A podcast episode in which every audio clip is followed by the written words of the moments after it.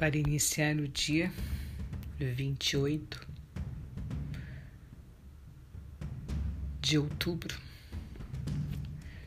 de 2020.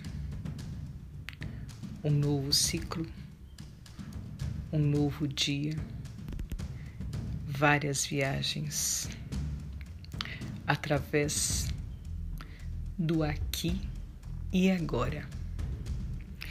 Qual é a viagem que você está fazendo internamente para ouvir os vários sons do grande templo divino e sagrado que você tem e somente você pode fazer essa viagem da vida?